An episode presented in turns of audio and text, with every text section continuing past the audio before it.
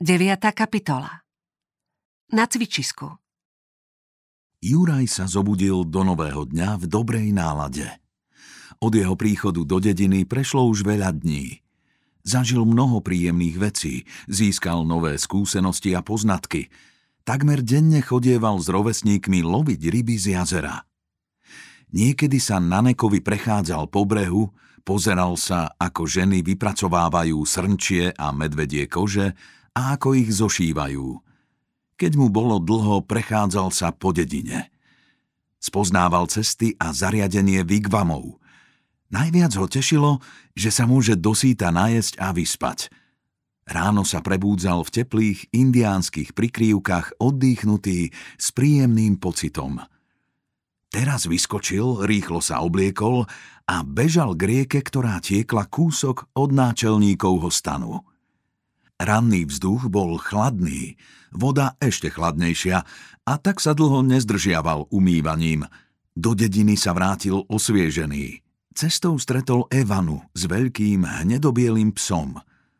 Bol o mnoho väčší ako ona, ale vyzeral dobrácky a nijako sa nebránil, keď ho ťahala za chvost a potom sa zas k nemu túlila. Za tých niekoľko dní, čo tu Juraj bol, si toto dievčatko obľúbil. Aj ona sa zbavila počiatočnej ostýchavosti. Práve včera sa zohol, aby jej vybral kamienok z mokasíny. Zrazu mu svížne, ako lasička, skočila na chrbát a rúčkami ho pevne objala okolo krku. Tak so smiechom prebehli osadou. Indiánky sa tiež smiali a na znamenie súhlasu a uznania kývali hlavami.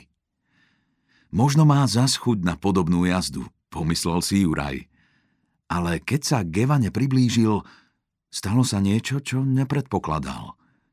Pes sa k nemu obrátil, naježil srsť, vyceril zuby a začal hrozivo vrčať.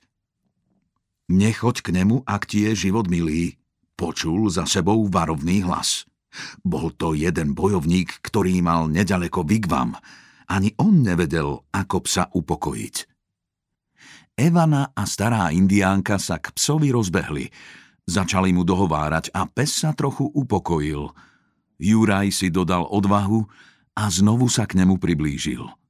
Pes asi vycítil, že prichádza ako priateľ, a dovolil mu, aby sa hral s Evanou.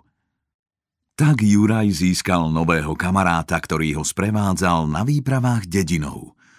Zrejme tiež vycítil, že Juraj patrí k Evane, a preto musí chrániť aj jeho.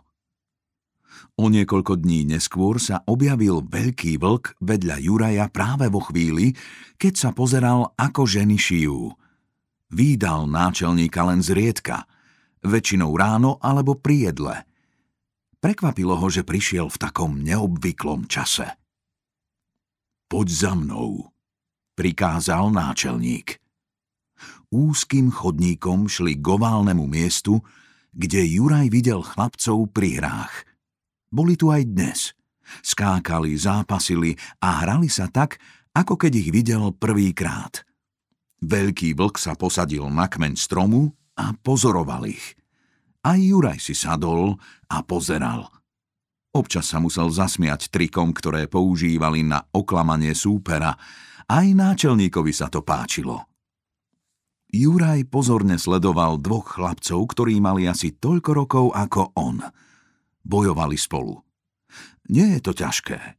Mohol by som to skúsiť, myslel si. V tom dostal zozadu taký úder, že spadol. Rozhnevane sa obrátil a pokúšal sa vstať, ale niekto mu šliapol na prsia. Cítil, ako ho zrnká piesku tlačia na chrbát. Vyskočil a spoznal v chlapcovi jedného z tých, s ktorými bol ráno chytať ryby. Sedel a čakal, kedy bude môcť Juraja znovu udrieť. To teda nie, pomyslel si Juraj. Ádám nečaká, že ma opäť napadne odzadu. Veď mu ja dám príučku, na ktorú tak ľahko nezabudne.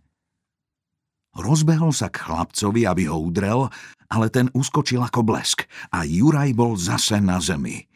Keď sa obrátil, videl svojho protivníka, ako ho bez jediného pohnutia pozoruje a čaká na ďalší útok. Znovu ho napadol, ale musel si priznať, že na takého súpera nestačí.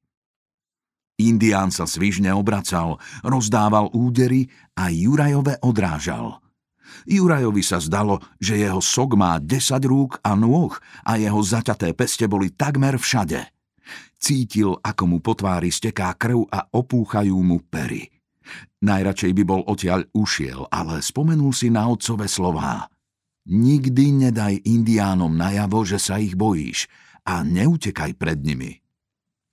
Preto bojoval, premáhal bolesť, ale nakoniec prišla chvíľa, keď zistil, že je so silami na konci. Ustúpil späť a skrížil ruky na prsiach. Druhý chlapec urobil to isté a usmial sa. Aj Juraj sa prinútil usmiať, hoci ho bolela celá tvár. Teraz si spomenul na náčelníka a otočil sa k nemu. Ten pozoroval celý boj a v jeho pohľade sa zračilo sklamanie. Niečo ticho povedal a okolostojaci mládenci sa rýchlo rozostúpili. Juraj čakal bez pohnutia. Hanbil sa, že prehral boj v prítomnosti náčelníka a hneval sa sám na seba. Rýchlo sa otočil a odišiel k jazeru. Voda mu príjemne chladila opuchnutú tvár. Potom sa posadil na peň a rozmýšľal. Najprv sa snažil ospravedlniť svoju porážku.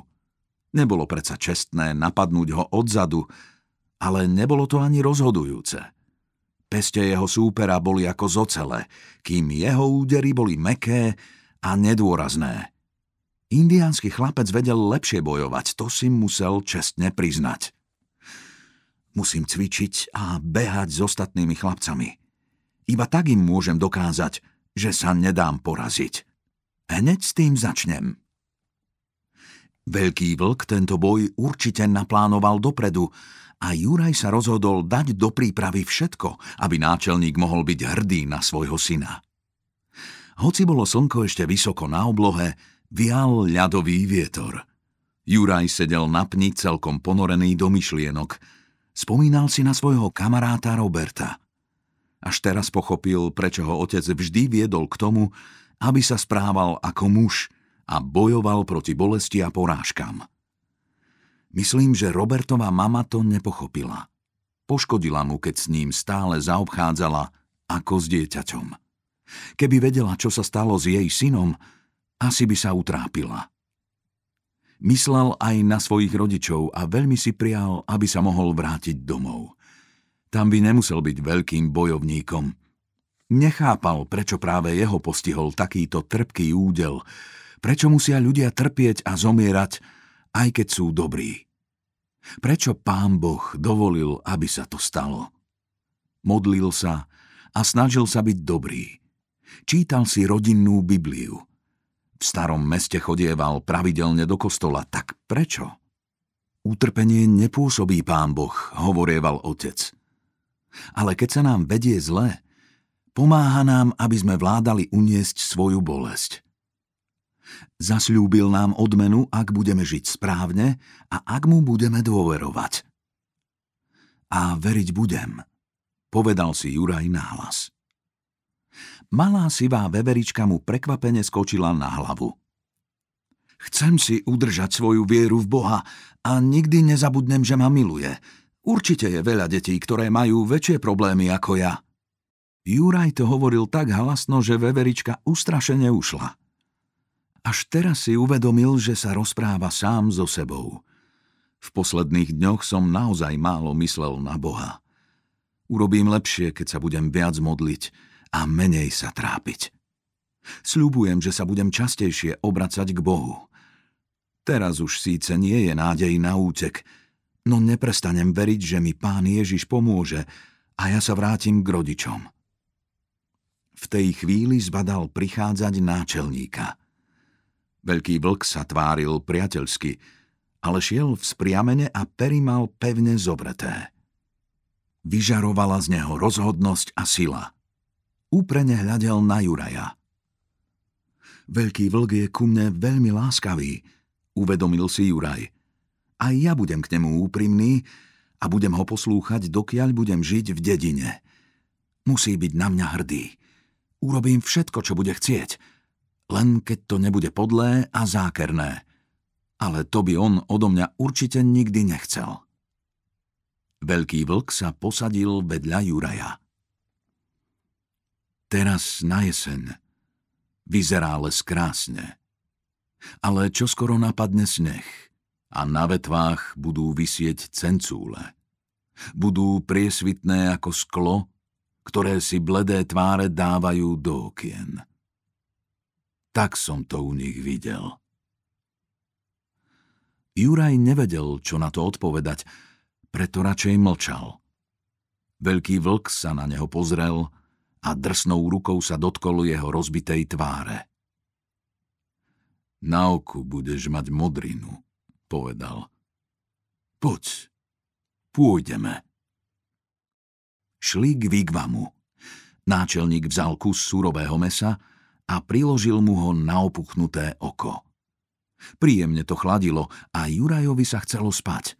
O chvíľu ho zavolala starena k ohňu. Z hrncov sálala lákavá vôňa. Až teraz si Juraj uvedomil, že je hladný. Ale keď dostal misku so zeleninou a mäsom, nemohol otvoriť ústa.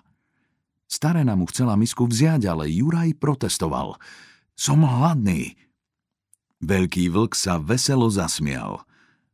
Len jej tú misku daj. Uvarí ti niečo, čo budeš môcť jesť bez ťažkostí. Je to zlé, keď žalúdok nevie, že sa ústa nemôžu pre bolesť otvoriť. Evana prišla, privinula sa k nemu a malou rúčkou hladila jeho opuchnuté pery. Juraj potom dostal mäsový vývar a bol prekvapený, ako mu teplá tekutina pomohla. Po večeri sa vtiahol do vigvamu a pokúšal sa zaspať. Starena mu priniesla masť na pery. Strašne ho to pálilo, ale o chvíľu sa bolesť zmiernila a vytúžený spánok mu ticho zosadol na viečka.